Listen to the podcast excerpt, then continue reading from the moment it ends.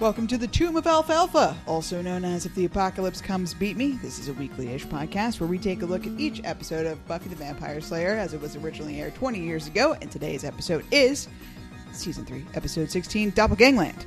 When we talk about plot, we'll be talking about characters. We'll be talking about plot and characters. So, spoilers abound for this episode, every episode before it, after it, the comic books, and possibly even other shows and movies. Hey, you know, we may not be reliable dog guys or people, but I'd like to think that we go off at random intervals of fun.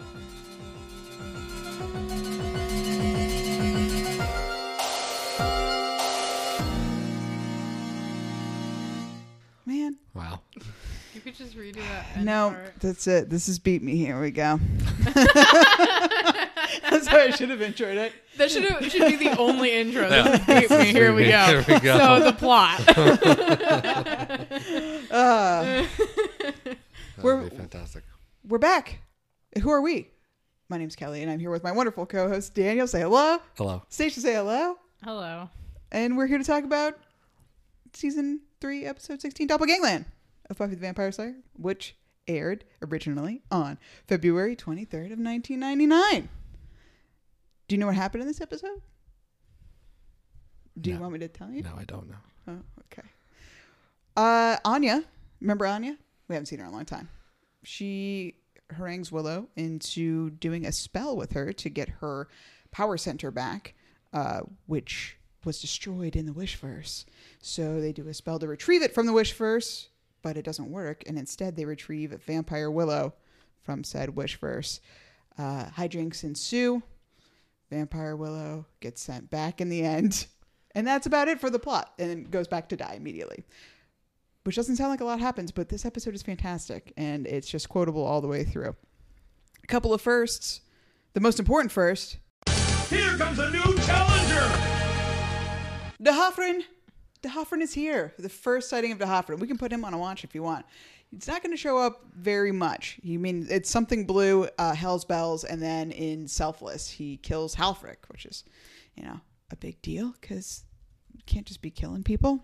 Um, You can when you're like some sort of demon god. he's got so many powers too. Like he can open temporal portals. He can he has telekinesis. He has the power to make it rain blood He later. has the like power to turn humans into demons. that's a big one. Wow. yeah. So Immortal Seems incredibly demons. powerful. Yeah, he's the like overseer of the realm of Arashmaharr. So, you know, the guy's a big deal. Iconic. Yeah. First appearance. We all know exactly what that is. and Never need to question it. Uh, Sandy in this episode, who is the uh, girl that Vamp Willow feeds on at the Bronze. Yeah, okay. She's in the show again. I could not fucking believe she's a vampire because we're like it's assumed that Willow Oh. turned her in this episode. Which I mean, it's a little weird. I feel like that she was sire somebody while she's in the middle of like organizing crime or whatever they were doing, right? Um, holding people hostage at the bronze. But That's not what organized crime means. is it? is it? I, I think that's that could apply. Uh, so Sandy actually shows up in Family in season five, which is the episode that late? Oh, Yeah. I thought it would just be this season or no, something. no, no. Family, and then again uh, later in season five for Shadow, where she's killed. But yeah, Vampire Sandy is fucking a thing. Wow. She's she appears again. I could not Sandy believe when I read that. Sandy Watch. this episode that was written and directed by Joss Whedon. Uh, this is the eighth of the series that he writes and direct. Uh, the last one being Amends, but fourteenth written overall.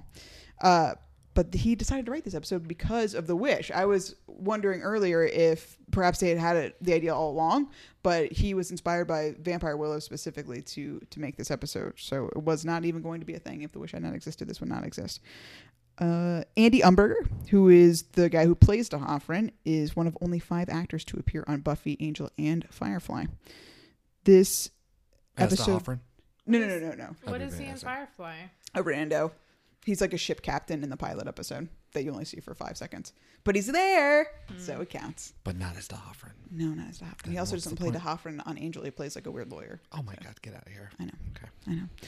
Uh, this episode is Joss Whedon's fifth favorite episode of the series, and he said, You "quote them at some I point? guess he did. Okay. Well, yeah, actually, he has a list of them on the the like Buffy DVD box set thing. There's a little note from him. Oh yeah, he- that's he, right. You like, said that. The pack is on there, right? Yeah. I think we talked Seems about a little on the- weird to rank episodes where we've written some of them but not all of them. Yeah. Like if you're ranking like your six books you wrote, that's not weird. But if you're like, of all the episodes, everyone in the world has come together Yeah. to write for Buffy. These ten that I wrote the are ones pretty I good. wrote are the best. but that, I, that's not fair. I don't know that all of them were the ones that he wrote, but I understand your point. But it's just is weird if you weird. if you took the book thing. It's like here are the books I wrote. Here are all the books in human history. Here's my top ten, and like six they're of the top ten are my books. Like that just seems wrong. So you either include them or you don't. Right? Fair It's so weird. and on in that vein, What a weird person. he said, "quote Some of the funniest stuff we've ever done."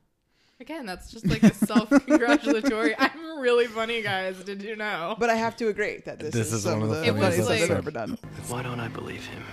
Well, he lacks credibility. My notes is like three pages of quotes. I didn't really write anything Because this thoughtful. every line just Yeah.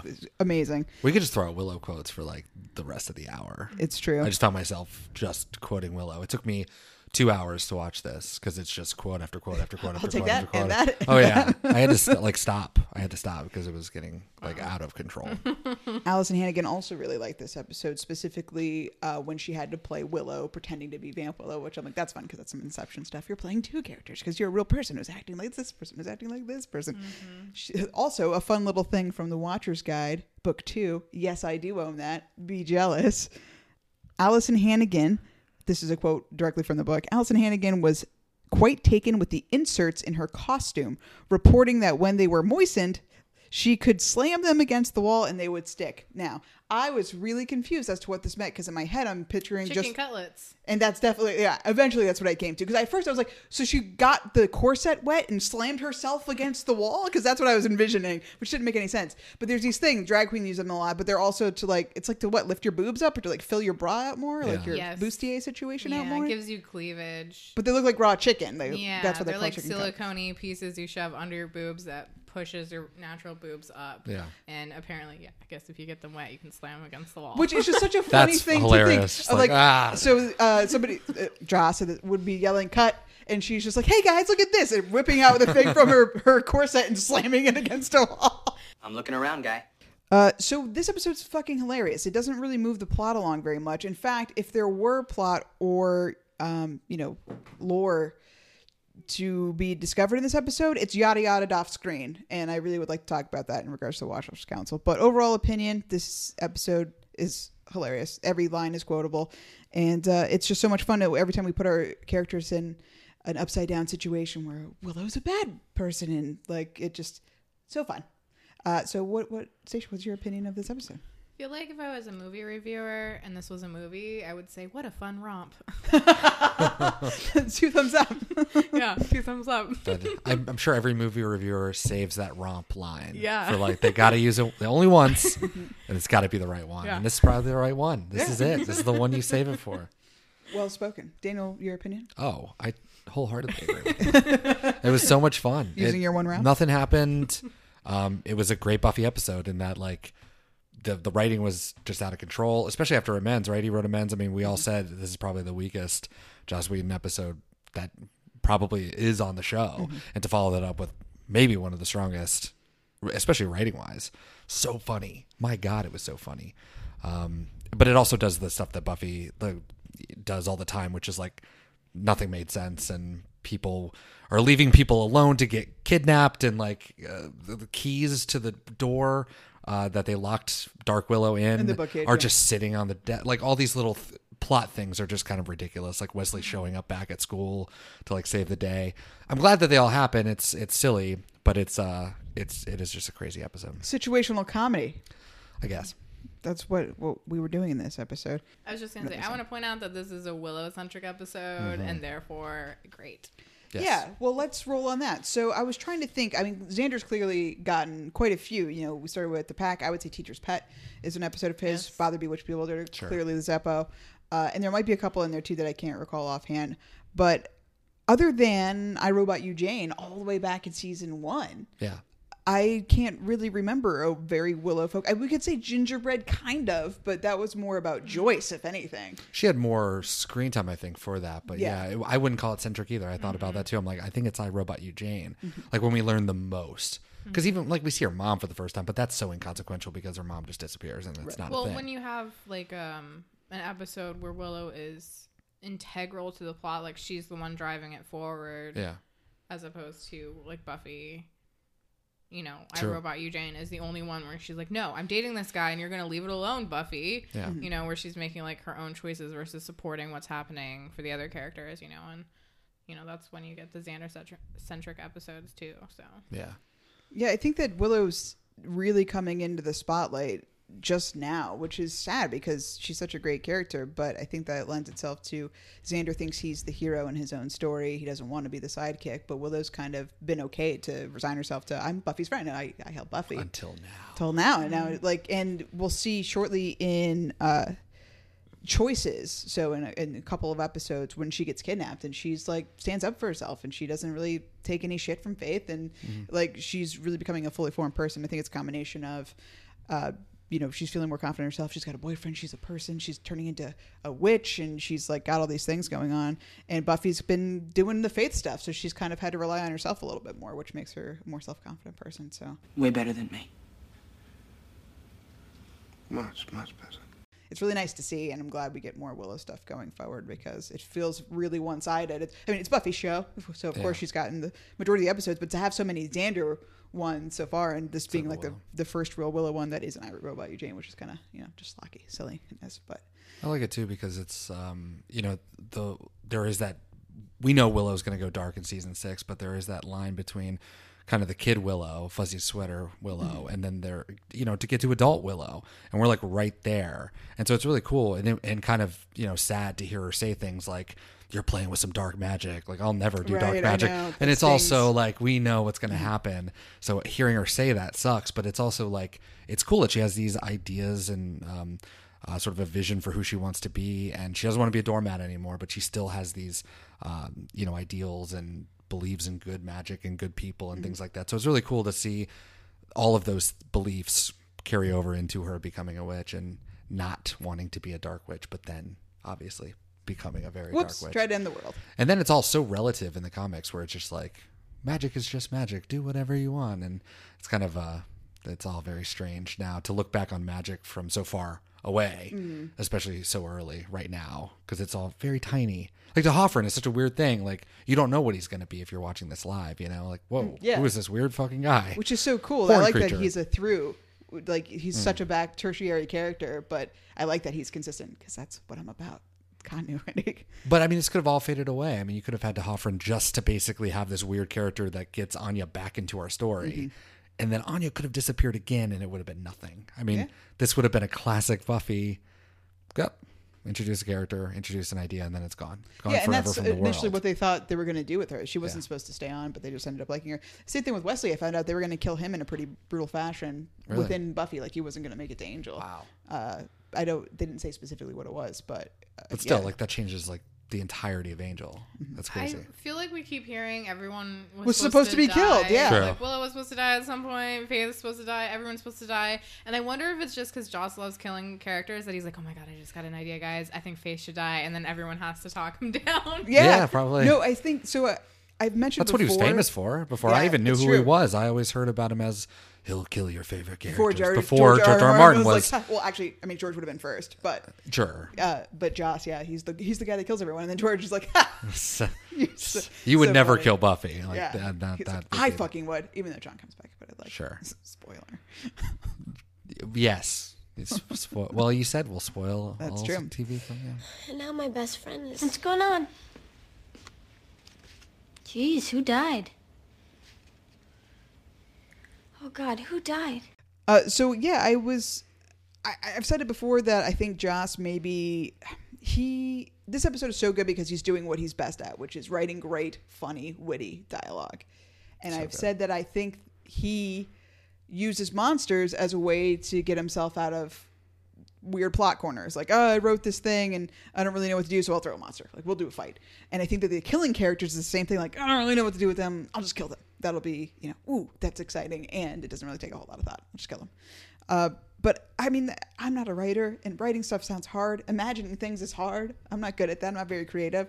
So, do you think it's lazy to constantly kill your characters? Shots fired, George R. R. Martin, uh, because you don't know what else to do with them. Or maybe that's so. maybe that's a two part question. Do you think he kills them because he doesn't know what to do with them? Yes or no? And then do you think it's lazy to do that?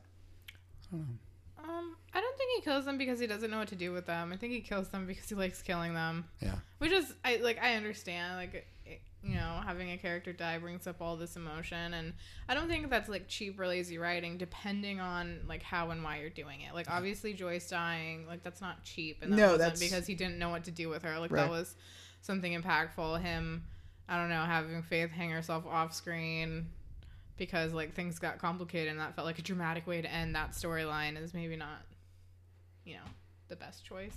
I killed her. And sucked her blood, as we vampires do. I feel like TV at the time too. It was like everybody always felt so safe, and so if you could just go out of the box just a little bit and just kill a main main character, I don't really know. That was probably a thing, and I'm sure you get addicted to it when I'm. You know, I think it just depends I on how you do it. I think you know we've got a lot of shows now, like Walking Dead comes to mind, where it's Mm. like a whole new cast from the beginning because they've killed everyone and introduced them and killed them again, and Yeah. you know, like it just. Like, I think part of it depends on the world that you're in that they're Yeah. creating. Like obviously, you're gonna have zombies, people are gonna have to die, or it's a really dull zombie show. Yeah. So having characters die on a show like Buffy, that's not shocking. It's expected. I think it's also how much time you think you have. Like The Walking Dead is a never-ending show at this point, Apparently. and it's like you Mm-hmm. can just introduce and kill and have new people, but I don't know when you're like working within it, within a year, it's like you might only think you have this amount of time. So a lot of, I mean, I I don't know if it's lazy or not, or who knows, but like at the end of a season, if that's the end of your show, it's like of all of it, you know, if resolution and and death might go hand in hand. So That's but then you have another season, and it's like, oh well, okay, I guess we'll. I don't know. Maybe I want to know what deaths he maybe regrets. well, Which one does he want to have back? I know Marti Noxon said she regrets killing Tara, but Well, like sure, I think that's that- just because of backlash more than anything else. Yeah, and it's, it's I mean that's just stupid. But yeah. and that's a it's a great one. That's a great stupid. yeah, that's a good un- example of one that shouldn't have happened. Lazy, mm-hmm. just for It's because, Because- it wasn't meant for her. Yeah. You know, and like I don't know, putting Willow through that trauma. All they were doing, they were doing like the fridging a woman thing, where Right. They were Mm-hmm. killed Tara, not on purpose. It wasn't meant for her, just so you could push Willow to be a villain. yeah, And otherwise, you know, she wouldn't have gotten to that point. right. She was already doing bad things, but she wouldn't have tried to to end the world and very. I think her descent into evil, you know, dark magic by her own would have been so much better, especially watching this episode where you're like, you know, it, it's so weird because Dark Willow was kind of played comically. She's like Yeah, not she's that really dark, you know. Yeah. Yeah, but also she's we don't know how dark it really is. You know, she's just kind of just a normal person walking around. You know, she only killed one person. It's not like she's like a super powered She did monster or try to something. kill two other people, but yeah, I don't know. She also I mean, just I think it's kind. It's hard when you've got a character like Willow, who's been so good and so sweet, to immediately like s- flip a switch and be like, she's so evil. It's Yeah. like with Yeah. Angel. I think that's where it comes from. That it doesn't feel real. Too, where it's like you need some time for everyone to recognize like Willow's bad. Like she needs Mm. to go off into her dark mansion and be Dark Willow, and then yeah, I know. do some dark stuff, and then Well, that's why I think maybe six doesn't land for some people, but I think when you Yeah. rewatch it, it does because all she was toying with darkness. Yeah. and so it wasn't like a complete flip of the switch, but it was enough of a flip where it's like it does feel cheap, but I still, it still worked because if she was just this Willow and then just went to evil Willow, that's some bullshit. Like that would be bad writing. But at Mm-hmm. least they. she was a you know, drug addict teased it. first. She was a drug addict first, And They- then and then this was the inciting Yeah. incident. It's really nice that you guys miss me. Say, you all didn't happen to do a bunch of drugs, did you? Yeah, and then we have to say like uh, Tara never got to learn the truth. She just got gaslit for a whole season and then dies. Yep. yeah. And then we all, you know, get mad at, at Willow for a minute, you know, because now she's evil. But, then, of she course goes we, to England and sits under a tree. yeah, All and then- better. and then we accept her back without any problems. I mean, what lessons do you learn? I don't know. That's all garbage. Yeah, going back to the comics for a minute, since we're just talking about Willow stuff, it's uh that always it's jarring. The comics are jarring because they're not the show. They are a lot different, and just the scope is gigantic. We're we're doing things Across the world. as yeah. big as we can just because we can. Like budget, what's a budget? We're just drawing shit. Yeah. So uh, not to diminish the artwork and all the people working on it. I just mean in the sense of like we can draw whatever we want. Um, in Willow, when she goes into Fray's universe in the future, she is super dark and fucked up, and that's you know one of the plot lines of the And comics. very cool. And uh, even before that, when she's helping Buffy just during the regular course of season eight, it, it seems like leagues away from where we end in season seven. I, the last thing she does in season seven is to give the power to the Slayer to everybody, right? Like she, her hair turns white and just like, oh, I, I can be good, Willow, and just like, okay, and that's a big deal. It's a it's a weird, goofy spell thing, right? But I don't know how we get from that point at the end of season seven to what she's doing in season eight, which is just like she flies everywhere because Yeah. she can, and like she raised these giant god things out of the ground, Mm-hmm. and just like it doesn't seem the Willow who's supposed to be on the path, who, who our season three Willow, who's like, no, there's rules for magic, and you should, you know, you can't do this with the chicken feet and the fucking getting the sofa and hell shit. Like, what are you doing? To to that person who It's like I'll just raise, yeah, Yeah. I'll just fly everywhere, Yeah. because I'm so powerful that I can. Yeah, it's wild. Well, and isn't that a whole plot point with Tara where she's like, I just magicked up the decorations. It's not a big mm-hmm. deal. And Tara's like, you can't just do that for anything. Like, magic is special and it Yep. can't just. But she should have learned her lesson at the end of season six, right? That's the whole yeah, point. And exactly. Then, and then she just reverts back. I heard you were pretty powerful Wicca, so... You heard right, mister. I- I- I'm always ready to work some dark mojo. So, tell me, is it dangerous? Oh, no. Well, can we pretend it is? I mean, what's interesting about Fray though, and, and does tie into this, is they definitely throughout the whole show get better at like time travel. Not, so much traveling, but like conceptualizing other universes. Mm. Because Fray is in a different universe, and there's a lot of like dark and, and light Willow. I mean, I don't know how to call these different Willows. there is this competition between them because the whole idea is like going back in time to extract the Dark Willow from that, that universe in Fray, right? Because she's Right. like ruling, and it's like if we could, Yeah, they weren't trying Willow's to the like take the- villain of, She's like, the the- villain of the Fray universe, right? So there is all the other universes, and so it's kind of weird to have this be our. We had the wish first, obviously, mm. but then they plucked a person out of another universe that was replaying a moment that we had seen. Like she gets taken out just before she dies Vamp to Willow be in the- in put back Wishverse, in yeah. right before, and then she dies again. Mm-hmm. D- Does that moment replay forever? What I mean, they don't address it, but like, what is time? Where is this universe? Why did she come out at that moment instead of like as a ten year old girl or right after the the vampires took over and like she just got turned? Why this moment? Obviously for storytelling reasons, but there's like and and an ethical question of sending her back. Why would you send back a demon, a bad character, back into this other world? You know, you don't know she's about to get killed instantly. I think the time and place makes sense, especially the going back in time, because Anya specifically says, like, I need to go back to the time and place my necklace And they was did lost. do that, yeah. So that would be why you would get Willow from that point. Right. That's a fair point. That's a fair if point. you'll re- remember the whole like while that fight is taking place, Giles and Anya are in his apartment and he's about to smash it. Those things are happening at the same time. Okay, that's legit. So theoretically, if they had gotten the actual necklace instead of grabbing Willow, That's a good point. they would have gotten it from right then in, in Giles' apartment. So the time makes sense there. That does. That does. And I guess that if we keep riding that train, it would make sense that she would be sent back to that Yeah. same moment. But again. then time is relative because that moment is yeah, we're going back to play it out and Mm-hmm. I don't know, it's it's interesting to I mean, what what if she knew she was about to get staked? I mean, because if you took her out like that and she goes back in and she pivots, she might not. But she didn't know she was about to get I know, staked, and that's what. I mean. And at first, I, I thought that was like going to be the rub. Like when she was seeing all the flashes from the wish, I thought Light Willow, Fuzzy Willow, was going to know something, you know. But what if she did know? Like, what if Anya was like, "Hey, you're you're gonna"? I mean, she how would she know? I don't Right, know. yeah. Like, I don't know. I'm just saying you're fucking with time and space at that point. If she comes back into that world, pivots, or, or Oz trips, or something else happens because time is then replaying. But then you're playing with like, what are the rules of all of this? And then you get really, for lack of a better word, lost. Ah. Sorry. yeah, the, And that's really it. Lost is the time travel show, and they they tried their best to like make a rule for it. But I don't know. It's I love watching time travel stuff because it, It always I'm just trying to. It does, it's hard to um, and explain. that's why you're fine when you're in multiple universes happening all at the same time, and time doesn't matter, and that's why the Fray stuff is all cool because you can really tap into it and then leave, and you can go back in time, and everything's fine and existing, and I don't know. But as far as why they sent her back, I mean, it, they didn't. Willow didn't want to kill her because it was too weird, right? know, but- Which I kind of understand, but not really. Let Buffy do it then. I think it's ethically dubious to send a back vampire. a character. It's still a vampire. I And, don't like- think it's ethically dubious.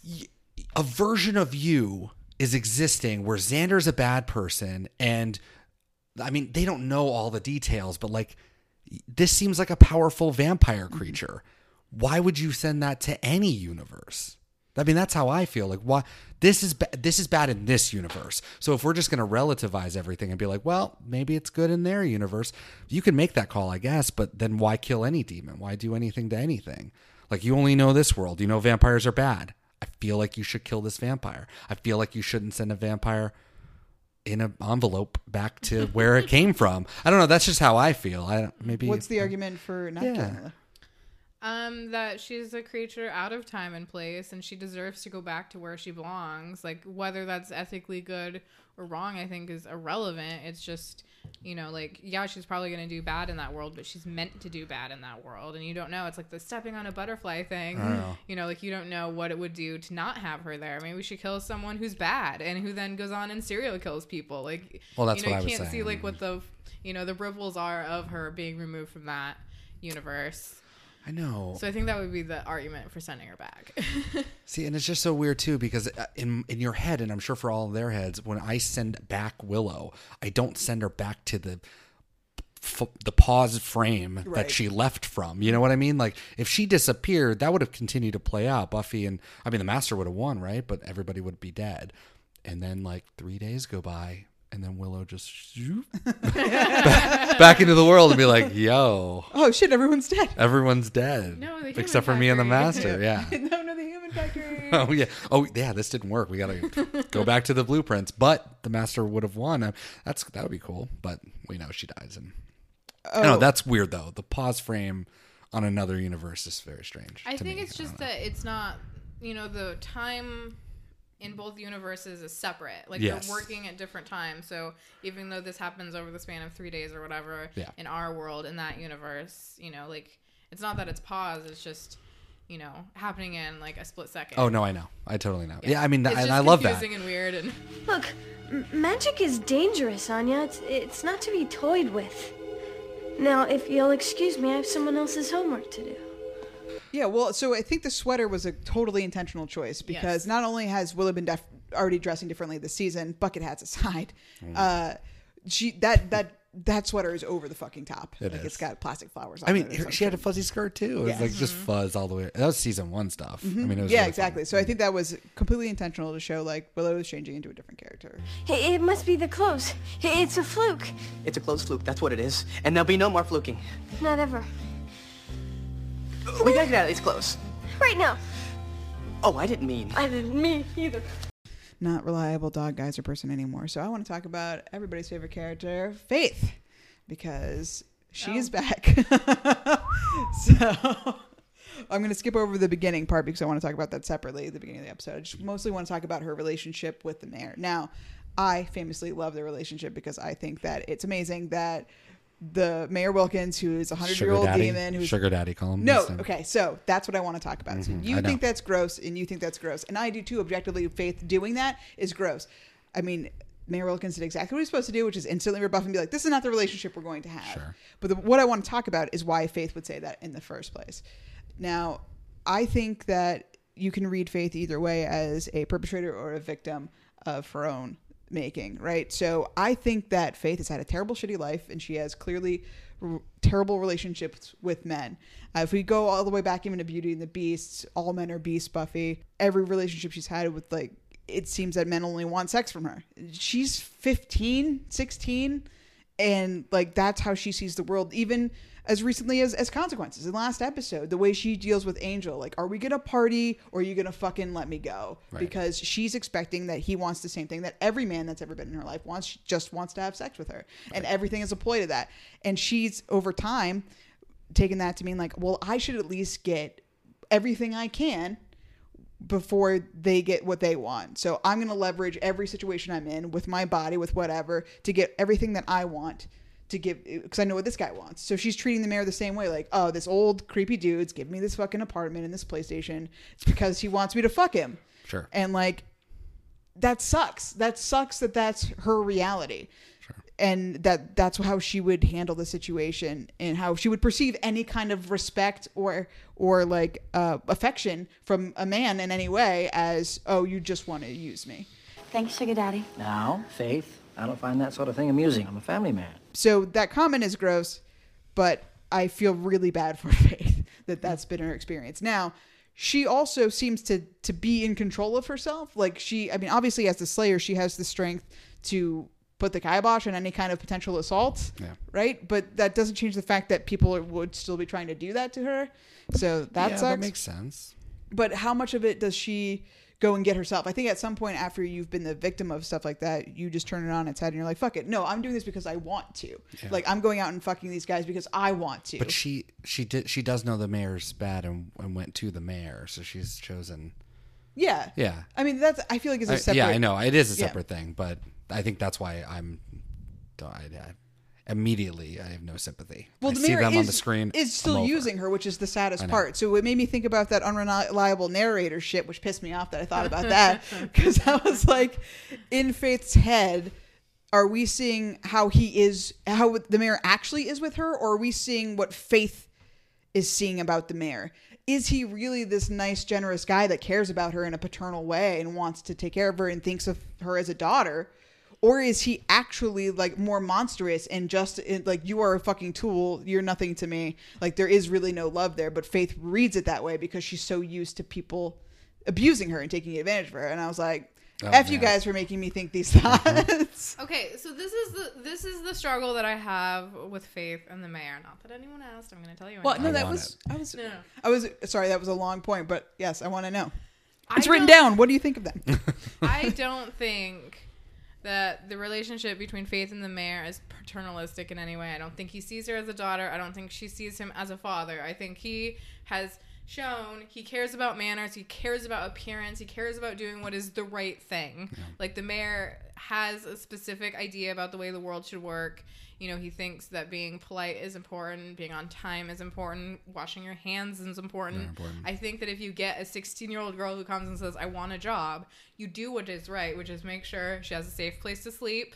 You give her her PlayStation. You take care of her. I don't think it's a paternal feeling that he's like, oh, she's my daughter and I want to care for her. I think it's him going, this is the correct way to act. And when she's like, hey, sugar daddy, he's like, no, Family. I'm man. your boss. Yeah. I'm paying you.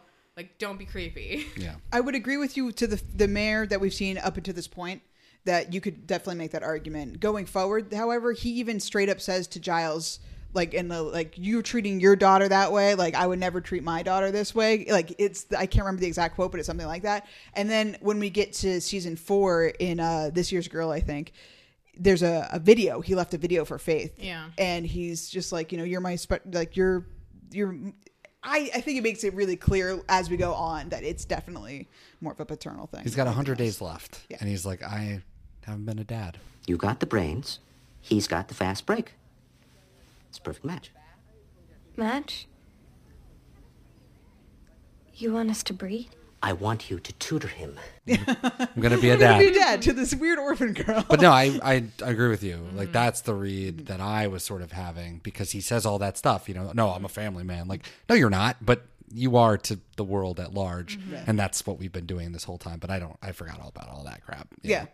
But that's that's an interesting perspective, and I think Hmm. it's totally true, and it would be for everybody he interacts with in the regular world. And it's interesting to think that he's probably tapping into when he did have a family, because later we find out, I, th- I think we find out, or this is canon somewhere else, that he had a, a wife that he loved very much, and like she, he had to watch her die, and because he's talking about kind of musing on immortality and how, oh yeah, he's giving the speech to to Angel. He's like, um, you'll watch your age and you know this is no kind of life for a young girl what you're doing to her yeah it gets real good. The mayor's great. So there. Well, I'm excited because he's he's wonderful, but yeah. Faith is not. and then talking about faith a little but mostly This is what I want. yeah i okay so the very beginning of the episode willow and buffy are having a conversation about a uh, psych evaluator from the council who's been evaluating buffy and faith off screen He even has that test to see if you're crazy that asks if you ever hear voices or if you ever wanted to be a florist. Oh, I used to want. Wait, florist means crazy, right? I never wanted to do that.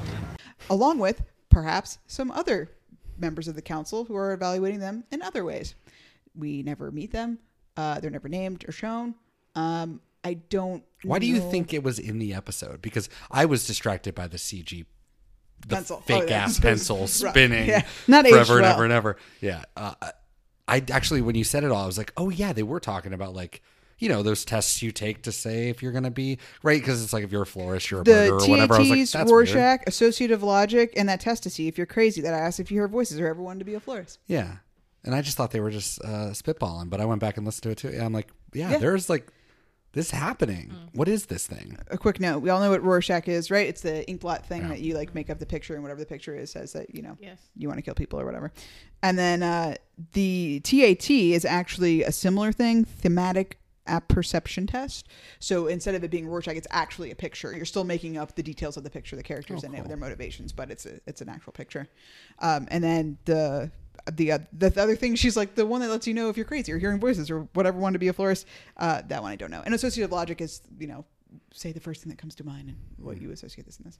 So uh, this sounds really interesting and it sounds like the council is a big fucking deal and they're actually coming to handle their shit for once in their fucking lives and we don't get to see it we don't get to see it at all there's not even like you know what would be really funny i understand if you don't want to dwell maybe it's not that interesting there's a lot of shit It's not that interesting. it's not. I would say I don't Especially want this to episode, watch which this. is hilarious like if you really minimize the time that we had in this episode which was chock full of quotes and stuff i'd be pissed however i think we had a whole season where there was some fat and we Oh, could have yeah. fucking used that time what like we could have had an episode in between consequences and doppelgangland or doppelgangland could have been earlier in the season or whatever you want to do where we went from the last thing that happened with Faith and our friends was she was running away from the council from handcuffs. Yes. Wesley fucking handcuffed You're her. going to fucking England to fucking jail. Yes.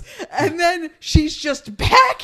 She's just back and no Hanging one's out. saying anything. And instead of her being shipped to England again, which that was the plan, okay, I get it. Fine. We've instead we're gonna have you be here. We've decided it's less disruptive for you and your personal growth. But not for you and your personal here- growth. You're losing your mind. Yeah, exactly. We'll brought our people here instead. But like, okay, if you don't want to spend the time on it in this episode again, you could have put it somewhere else. But I think it would have been really fucking funny if either during the, the the pencil flipping scene or when Faith comes in back in the library with Wesley, if we zoom out and there's just like a guy on the side, it's like, who's this guy? Oh, that's Steven from the council. Okay, and then we just like never address it again. Like that would even that would have made me be like, that's you know that's the psych guy from I don't know. And I really, part of me, as cheesy as it is, wants a fucking training montage. Like I want to know how good Buffy did on the track. Like I want to know. And I just I feel like that would have been so fun. Why didn't we get that? And instead we get stupid shit like I don't know what's been a bad filler episode this season. Oh, and I mean everything at the beginning. um, the glove of Myhnegon. oh God, We could have skipped Gwen Gwendolyn Post, get out of Post. here. We could have real council people doing I psych tests instead. know. Bored now. When Faith walked into the library, I was, I genuinely floored. I was like, whole. I, I thought we would not see her again. It makes you feel like you skipped an episode. I know she What? is evil and she should not be here. Even just with the awkward ass conversation, but you know, I don't care. I don't like. Well, they that's had that, weird. Like, pointed thing where she was like, I was just like going off at the mouth, like I'm totally on board. She did say that, Where yeah. like they tried to like angle in, like, no, there is a plan, kind of. We talked about off screen. Right, She's yeah. Yeah. doing it, and she's fine. like this is not the next day afterwards. They've made up weirdly, and like, this they're has to be like time has passed. lots time has of passed. weeks. Yeah. Yeah, the little fun like punch on the arm to Buffy. Go I get know. him, Tiger. Oh, What the she fuck? was like- Who is this character? Where are we? That was all very poor, but I, I love this like council existing in the background because even just showing up in consequences was fucking dumb, and like mm-hmm. the fact that they're still here is fucking dumb. And holy shit, why is Wesley still in this fucking library and in this school? Like, if we just went to somewhere with less hallways, we could really handle our shit better. That's what I feel. Because when we got to chase fucking after Cordelia in the hallway later, not fun. It's not great. So many hallways. Also, how did all these classrooms? We've never even talked about it. They all interconnect. They're all like, what Yeah, there this do school? seem to be doors between the classrooms. What is this school? We I had a we had a few in my high school that were connected that were Hmm. probably like older before they kind of re renovated stuff, but usually just two. But it seems like they're running through multiple, like everything's just connected. That seems crazy to me. Jaws planning on jumping in with an explanation anytime soon? Well, uh, something. Something, um, very strange is happening. Can you believe the Watchers Council let this guy go? I don't know. Just get a smaller place, guys. I mean, the Magic Box, right? They get the.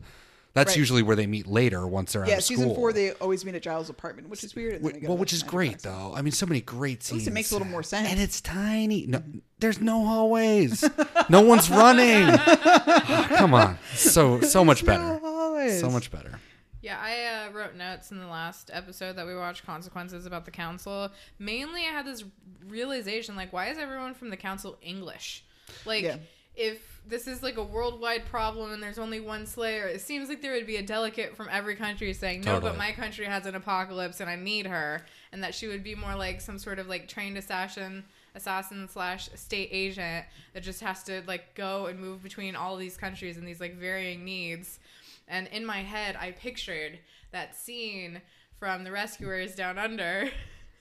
Or the rescuers, like both of them, I guess, where they have like this international council of With mice, everybody, yeah. and they're all sitting in front, like at their desk with like a sign that says like Israel, Japan, China, or whatever, They're and then they're all like voting on things, and I was like, that's what the council should look like. Why Like is the it just a room of six white British people? R-E-S-C-U-E, Rescue Aid Society. Hands held high, touch the sky. You mean everything to me. In a fix, in a bind, call on us anytime. We'll appear from nowhere, mighty are we.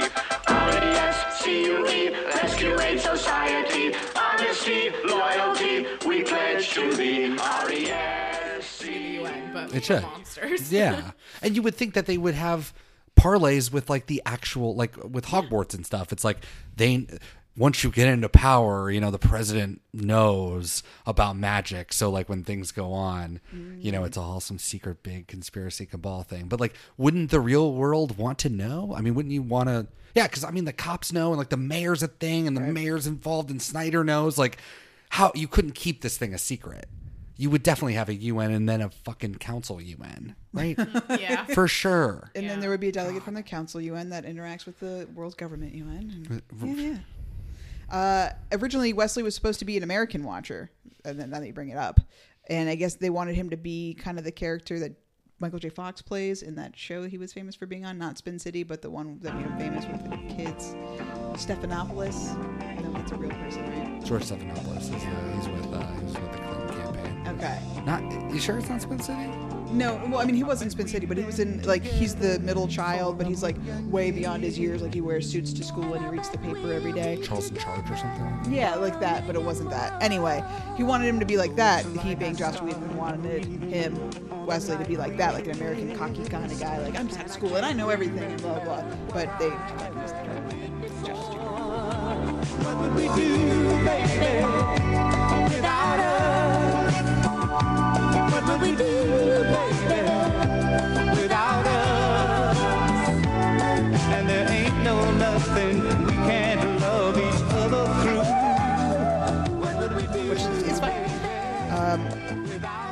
If he disappeared, it wouldn't have felt fine. I think it's only fine in hindsight. It's fine because Wesley's awesome. Yeah. Like I love Wesley so much, Yeah, and even Wesley's watching him here, I'm like, I, I hate you, but man, I fucking love you. I've been enjoying watching him. I used Yeah. to find him annoying Right. until he gets to Angel. Uh, but I really. Yeah, no, it, It's so fun to see him be completely worthless. it, it is, and he's worthless a lot in the first. uh, You know, I think he shows up in season two an Angel, and he's just such a He's just like a drunk, Worthless, too. sad They're like in a- demon hunter extraordinaire. right. Doesn't he? whatever. Yeah, shows up in Yeah. that fucking car, and they're like driving through the. Right, and he's like got a, like a Corvette or something like that. He's like going around. Yeah, he's Mm-hmm. the. Oh, it's so funny. Oh wow. I don't remember. Oh, Angel. Yeah, he had like a silly name for himself, like Oh wait, something demon he hunter. rogue demon hunter. That's Rogue. Yeah, demon hunter. When he first shows up, he does have a weird car. He does, Yeah, yeah. he's a cool guy wearing leather. That's what I mean. Yeah, and then he's, He's just car like, guy. you know, he's car guy. That's right. Is this a penis metaphor? But Okay. like the first season was all just a joke, and then he Yeah. becomes a real.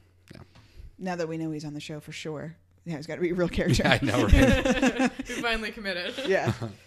Let's uh let's yell some stuff. That is not about the council because we already talked about that. Even though I gotta say half of my shit is just why the who are these fucking anyway. Station, Wow. you want to Didn't mention it once. Um. So fun to have Snyder in the episode. He's always so repugnant and disgusting, and having him be like, "Willow, you're worthless, and who cares about what you're doing? I don't care that you're the smartest person in the school.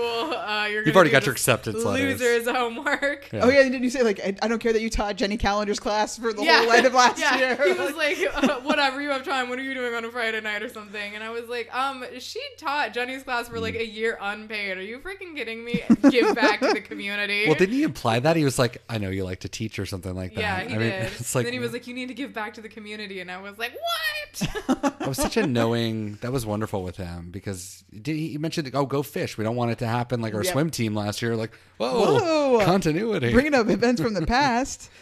Daniel, the Sunnydale Cinema is playing a movie called Hotel, rated R, and I think it's uh, another one called The Goose Ran Away.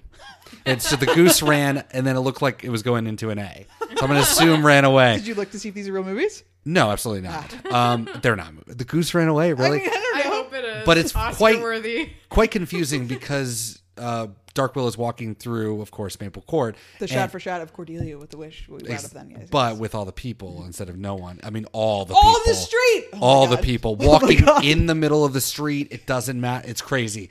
But it was confusing because there were a bunch of kids around, which implies the goose ran away is probably G rated. but then, like, there were those couple of little horror things where people are screaming and, like, there are adults going in apparently to see Hotel. I can't decide, like, what is playing right now because I, I gotta say it's probably a one. A one, screen, screen, cinema. yeah. So I'm thinking that the goose ran away, let out, and That's why all the Ho- kids hotel is starting. Oh, That's all I can assume. Okay. Wow, I didn't even notice that on the marquee. So thank you for that. Yes. What a little insight. Couldn't see it. The quality's too bad that when we get a good shot of the whole cinema, couldn't read it. It's blurry. Sucks.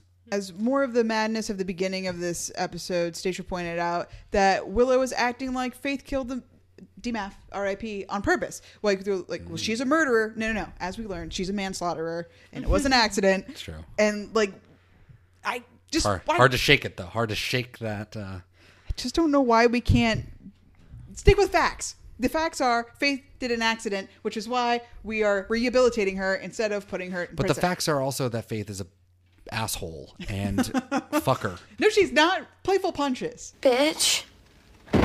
Station. What's wrong with you?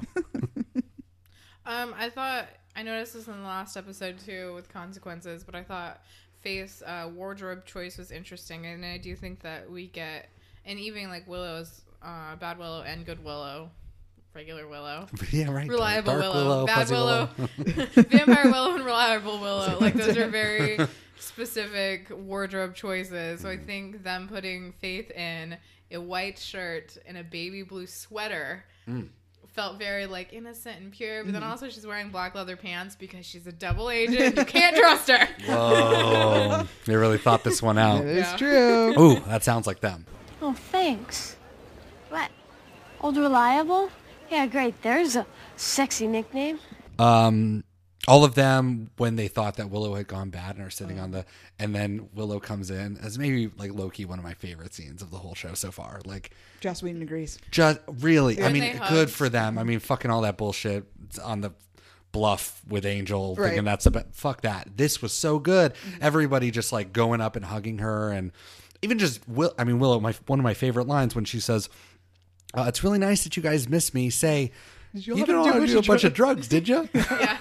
It's fantastic. I've, just, I've used lovely. that line in my real life multiple times. Nice. Yeah, nice. I mean, this episode is rife with shit I've stolen, and we can just go off on our favorite quotes. Oh, I know, I know. we'll- but then, it, but then, like when it calms down after Giles like just rushes Hugs the shit out her, of her. is so great. And then it's like everyone's like Giles, and he's like something, something weird is happening here. I'm like, that's so Giles. Like you're trying to like compose yourself back together, but like you're so happy at the same time. It was very cute. this scene's incredible. Yeah. Uh, I really like that Vamp Willow is a great fighter. Like that she, as her time happened, like as she, because she must have been turned early. And we guess we don't know. We don't know in the alternate universe like what year she would have been turned, but it seems like she can kick ass because Mm. she takes those vampires out no fucking problem. So that made me happy. I also like the way that um, Alyson Hannigan plays fake or good Willow as bad Willow and how she's like constantly readjusting herself in the outfit and just Yeah. like can't quite get comfortable. I think that's I also like this world just to piggyback on that when she takes her the, hit, the breaks the fingers. It's like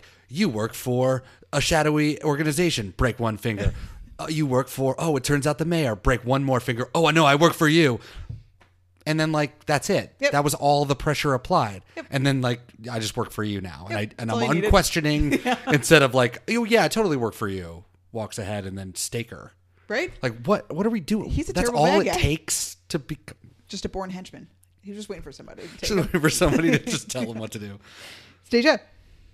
Um, I like the scene when we get Willow or Willow when we get Buffy and she sort of bounces up, skips up to Xander, and she's like, "Are you going to introduce me to your friend?" As if Xander would be hanging out with a hot red-haired chick That you've And never she met just before. Acts like it's a normal thing that she would just not know this person. Mm-hmm. But then it was really fun when she's like, "Oh, holy god, Holy Willow." God, you're Willow.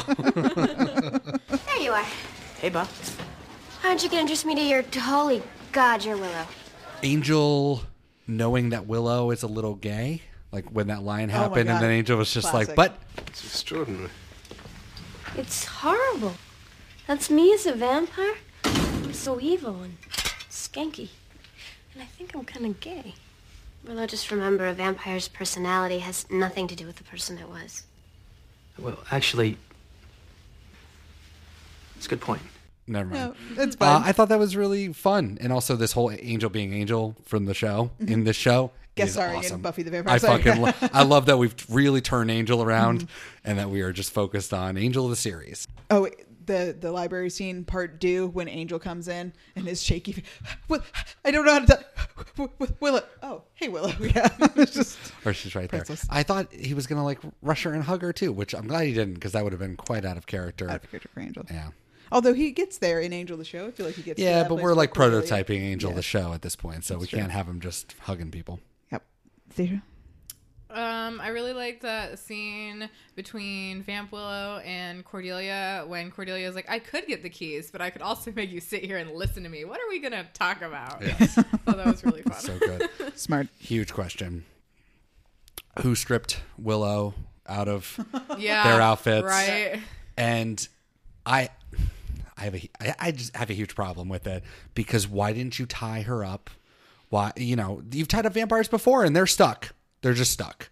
So the fact that they not only stripped her, which alone they could have just put her in a corner mm-hmm. and put a blanket on her, a potato sack. Why do you why Redress do you her. redress her Yeah. with your fuzzy in your clothes, which will just sow confusion later on? If if Cordelia walked in on a potato sack, Willow, we Willow in a it- which no, because you would put her behind the thing. You know, there, you wouldn't even know she was there. Right. So obviously I mean, Willow this is did it right. Willow. After hours, why is Cordelia even there? That's a Great point. thing. Great point. Willow is definitely the one, right? I mean, Willow would have done it.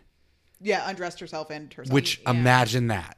Fucking weird. I've had Yeah. that thought too. yeah, all of this is so strange, it just and I seems love it. so meticulous and time consuming for something we don't have fucking time. Well, and also like just watching, uh, you know, people, uh, or if you've ever been or like seen your grandparents in like a, a house, a home or whatever, you lifting dead weight to Mm-hmm. fucking put on someone's underwear, like get out of here, Well, as man. we saw in the Halloween episode, Willow is ripped.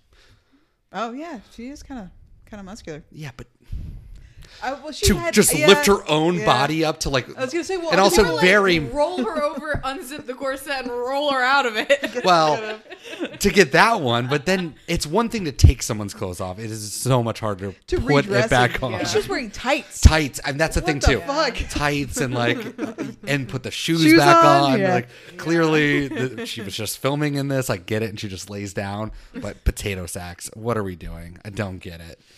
I like that Angel and Oz are buds. Apparently, they just have a nice, easy rapport. But I mean, Oz gets along with everybody, I'm sure. But still, and uh, where the fuck is Angel going on those ropes? Because they seem to be behind a stage, which would imply to me that they're for So good. Curtains or something, not I to lights. Or, yeah. Yeah. anything but an escape hatch. like what, what the fuck? How is he getting outside? But later, rope? Devon knew because he jumps on them at the end when he's like trying to get out, but cannot climb it. He's just in the background for it. It's amazing. We see him jump on it, and he's just still going. hangs on there. And then we see him I not have to succeed. assume that there's just a hole in this warehouse because we Who also know it's like riddled with cockroaches. That it's just basically dilapidated. Right. Yeah. And Angel climbs up the light rope and then catapults himself through the dilapidated hole in the roof. Right, because you would just basically go up to like I well, we've seen the awning. We've seen mm-hmm. you know you can walk up those stairs and kind of have this overview. I assume above the stage is probably that too, like a Oh, maybe normal. like a catwalk type of thing where they all hang out. But above you is still the ceiling. Like he's Right. got to jump up to like some crazy like so even opening. if Devon made it up there, he's not getting up. yeah, but there might be access to the stairs up there, Oh, which means that there's access to the stairs from below because nobody needs to take the rope to get up to the catwalk. so the many way. questions. Stacia? Um, I really like the way that Vamp Willow, after she gets shot with Oz's like sleep gun, tranquilizer gun, Sleep gun. That's she's so just- cute. she's- I couldn't think of the word. I'm like, you know, go Sleep to gun. out That thing. gun. Uh, she's just like, Bitch. bitch, and then falls down.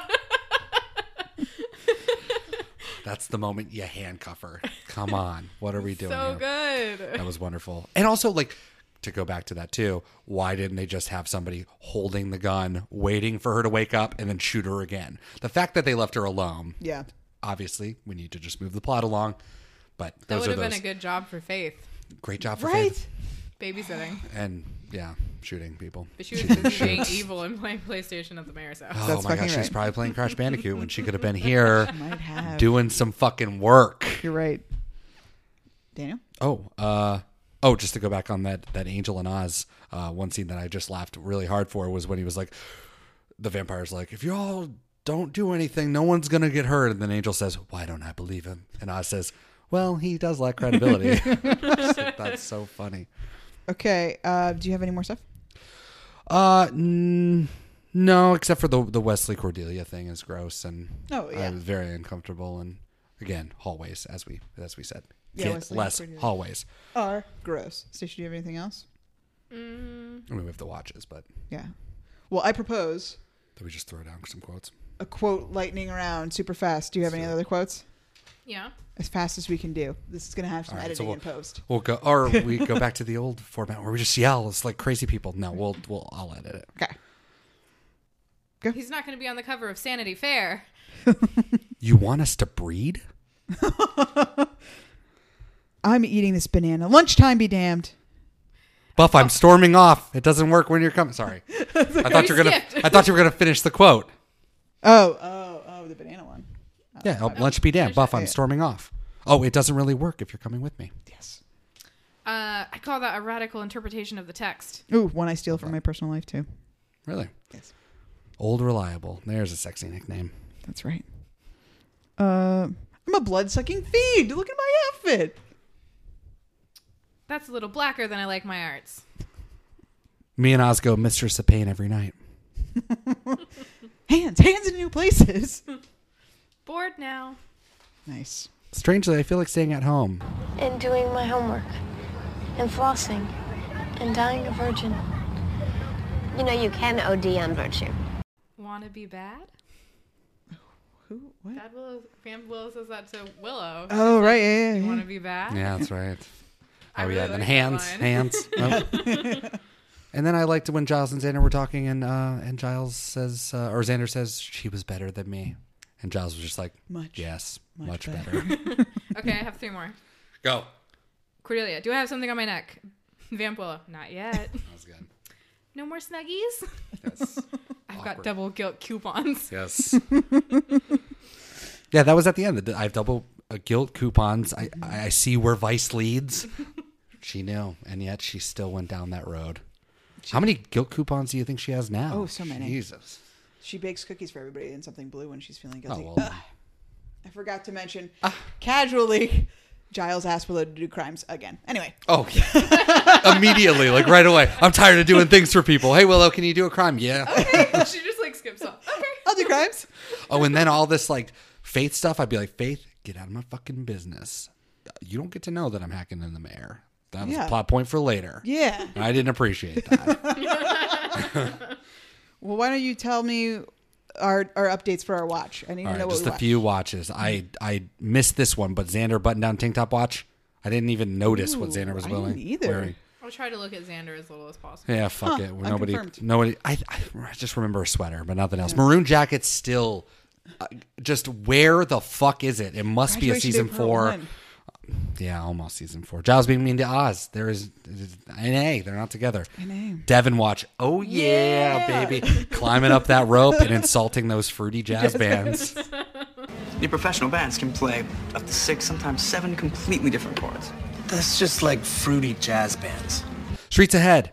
We were on Maple Court. We were. but I didn't catch any new. Oh, did we get any new ones? No, and then Giles' most dangerous KO is still Gwen Post, Post, That's right. and he he survived this episode fine. He did. He didn't do anything really, did he? No, I mean like casual fighting. He kind of took down a vampire. Yeah, outside the Bronze, right? Yeah. Well, when they stormed in. Mm, mm. In the back, because they were on the back of the stage or whatever. Right. Because Xander, I thought was going to take it, although Xander does flip a dude. But it's uh, but Giles is the one that jumps on top of him and stakes the shit out Man, of him. that fight scene's a blur. I just remember Buffy with the pull cue. Xander, I beg you not to help me. I just remember them being like, "Help me! I'm being strangled," and Buffy just continues like she sees, and then just keeps fighting. One second, I gotta. Why wouldn't you run for your Just friend? save And then also, how can you yell when you're getting choked out? I think that Willow is not very good at choking. yeah, apparently not. I guess right? maybe that's not something you do in your world, right? Like she never has to choke, so like she thinks she's choking. I mean, they don't breathe, right? Right? So it's like this is definitely how how humans breathe. that's all I can because she just clamping because she gets a straight yell like I'm being choked out. I I, I shouldn't be able to say anything. Yeah. But she's like Buffy. Buffy! Horrible.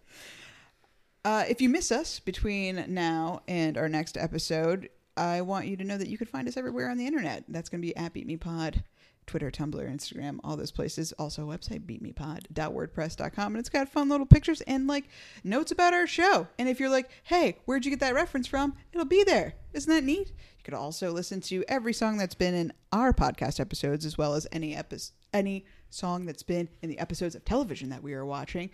You can listen to those on our playlist at Spotify. That'll be Beep Me hyphen Fun Time playlist for podcast fans season three. But now I think it's time, what we've all been waiting for, to rank this sucker. It's gonna be a high one, just so you know. Willow hacks we talk about the net. We are breaking into Mayor's files, doing crimes, and fucking magic. We do both. Get an eight. Would have put it higher, but didn't need to. Hmm. Didn't need to. Joyce didn't show up. Thank you. Oh my Five. god, that is like low key. Didn't even think about it. Wow, she could have really ruined this episode. She could have. She could have fucked my whole shit Oh, up. But that's not- that's thank so you, good. Joyce, for not Thank you being so around. much. Giles uh, gets an eight, three piece suit, the Willow hug. I mean, that in and of itself. Come on. Uh, Monster of the week, Willow, ten automatically. Vampire Willow gets a ten. We just, I mean, she's the reason this episode even exists Mm-hmm. because she's such a cool, fun character. I'm not a vampire. You are. Relationship goodness or badness. Now, it's sad that Willow feels neglected. Uh, she feels walked all over. That's a bummer that our friends, uh, they're not doing it intentionally, but just like the way that they're being inconsiderate with how they're dealing with their friend. So that will bring it down some. But other, when everybody, again, the library scene, so sad that Willow's dead. I just think that that's a testament to how much they love each other. Absolutely. So that's going to get an eight, only brought down by Sad Willow. And then episode specific, that's me as a vampire. I mean, I'm so evil and skanky, and I think I'm kind of gay because you can't not. ten of ten because what an iconic line. Yeah, Yeah. Angel's Well actually is one of the Yep. the best things ever. Forty nine total, number one for the season, surpassing The Wish, which is pretty funny. Yeah. I mean that we both uh, we all loved it. Yeah. I mean that's a high one I think for all of us. So mine's number one. What do you got? Not ready Stacia? yet. Oh, also, this is the 50th episode, which is Right. not like that big of a deal, but it's weird to think that we've done 50 of these. Actually, 52 because it's funny. I was going to remind you that it was the 50th. Yeah. And then I didn't. I should have brought my noisemaker that you guys like so ah, much. Oh, what's that? Remember when it was Buffy's birthday and I scared you and upset the dogs? What's the noisemaker though? That thing that goes. Why didn't you bring it? I know I should have. Ah, wow, that would have bring been Because it's the 50th It's the episode. It feels episode. important somehow. Who do you know who the band was? That Uh, we watched K's Choice. that we watched that music video for in this stupid fucking episode of uh, TV that we were trying to watch, but I had to watch a fucking music video. Apparently, they're like the most famous band, according to Kelly, that's ever been on the show, except for Michelle Branch. And I was like, the oh, most Oh, Michelle. famous. They couldn't even afford to buy a comb. Like the lead singer's hair was tragic.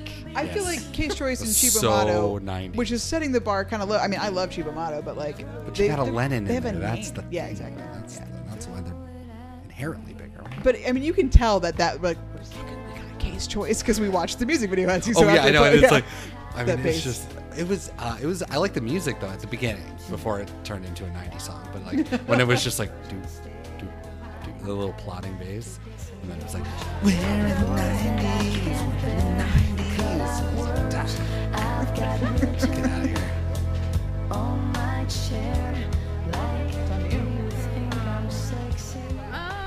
Number one overall of 50. That's right. No. Okay.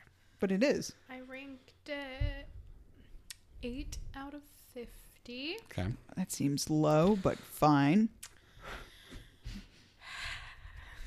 It is below Becoming Part Two, Becoming Part One, Welcome to Hellmouth, and The Wish.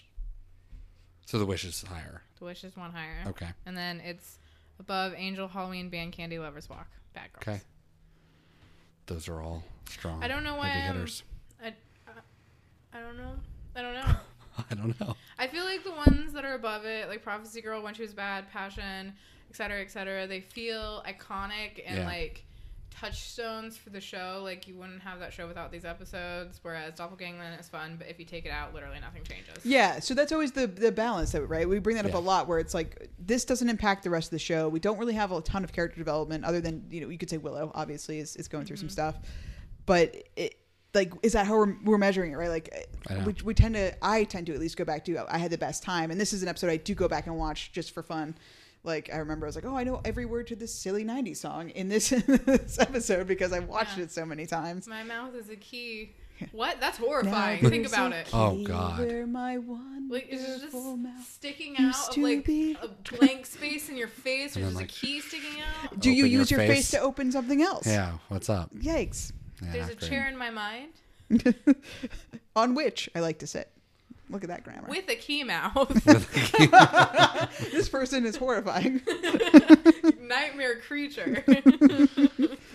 I feel the same way. I feel like it's so hard because you're like entertainment alone. If that was the if that was what it was all about, then this would be a top tenner. I think. Right. It was so much fun, and the Zeppo would be nowhere because, like I said last time or two weeks ago or whatever it was. I don't. I would never fire that up and be like, "Let's do Zeppo." Time. Right. But I would definitely fire this up and be like, "Let's fucking have fun with crazy, you know, crazy Willow, alternate reality Willow." So and the way that I and I kept thinking of the Zeppo this whole time because of Willow, and we talked about you know what if Willow got her own Zeppo? This is not that, Right. But it is, but it is, uh, it is interesting, and and so the Zeppo is definitely more unique than this. This definitely has all the contrivances, good and bad, of a of a great Buffy episode. yeah, episode. conceptually, it's not like barrier breaking. Yeah, exactly. And so that's and so that's why I think this episode still wins out, just because again, it's like the, it, such an iconic episode of TV for this. Uh, so for me, that kind of knocks this one out of the top ten. And so for me, it was like, how close do we get to the top 10 Um, there were moments where I was like, this is going to be number eleven because I'm going to be like, it's just one outside. But I'm like, I don't even know if it's like an eleven. You know, like this wouldn't be my honorable mention. Maybe, maybe it will be, uh, and I'm going to be sad about this. But I think I'm going to put it down a little bit lower, but still very high. I think this is the second highest of the show so far. It's number 16 Nice. for me out of 137 Yeah. because it's so much fun. I Mhm. mean, this is probably the best Joss written episode so far. I mean, obviously he did the first ones, but it's hard because the first ones are so iconic too. You want to put those up high because without those, literally the show doesn't happen. Mhm. But I don't know. I think this is the best writing that the show's had. I think this is the most fun and funny that I've ever experienced. And it's always fun to have Willow. Just follow Willow on a Willow story. It's great. Yeah, I I've watched these episodes like this episode in particular so many times and just still like laugh out loud at the part because it's just like God, it's so good. Yeah. Guys are so funny. Little, just little moments, and you, you don't expect to laugh, and everybody's got their own spots where they just die. It's just so so. The range of comedy in this is really really well done. I mean, I good job, agree. Joss. That was Doppelgangland. It was great. I wish every episode could be so fun, but then we know we need we need plot moving drama too. That's also why I like the show. So let's get some of that in the next episode, which is going to be enemies. It's going to be chock full of that drama stuff. We'll be back on March 16th for that. So get yourselves ready. A little bit of a break, uh, but don't don't worry. We'll we'll be back. We'll always come back. Always. Stacia, say goodbye. Auf Wiedersehen. Daniel, say goodbye. Uh, goodbye. Boom. I was like, ah. Thank you for listening. Goodbye. I swear I am just trying to find my necklace. Well, did you try looking inside the sofa in hell? Hey, maybe you can have Angel help you find the gorgeous. You even look pretty when you go to sleep. Does this look like a Barnes & Noble? I look cute in a tiara.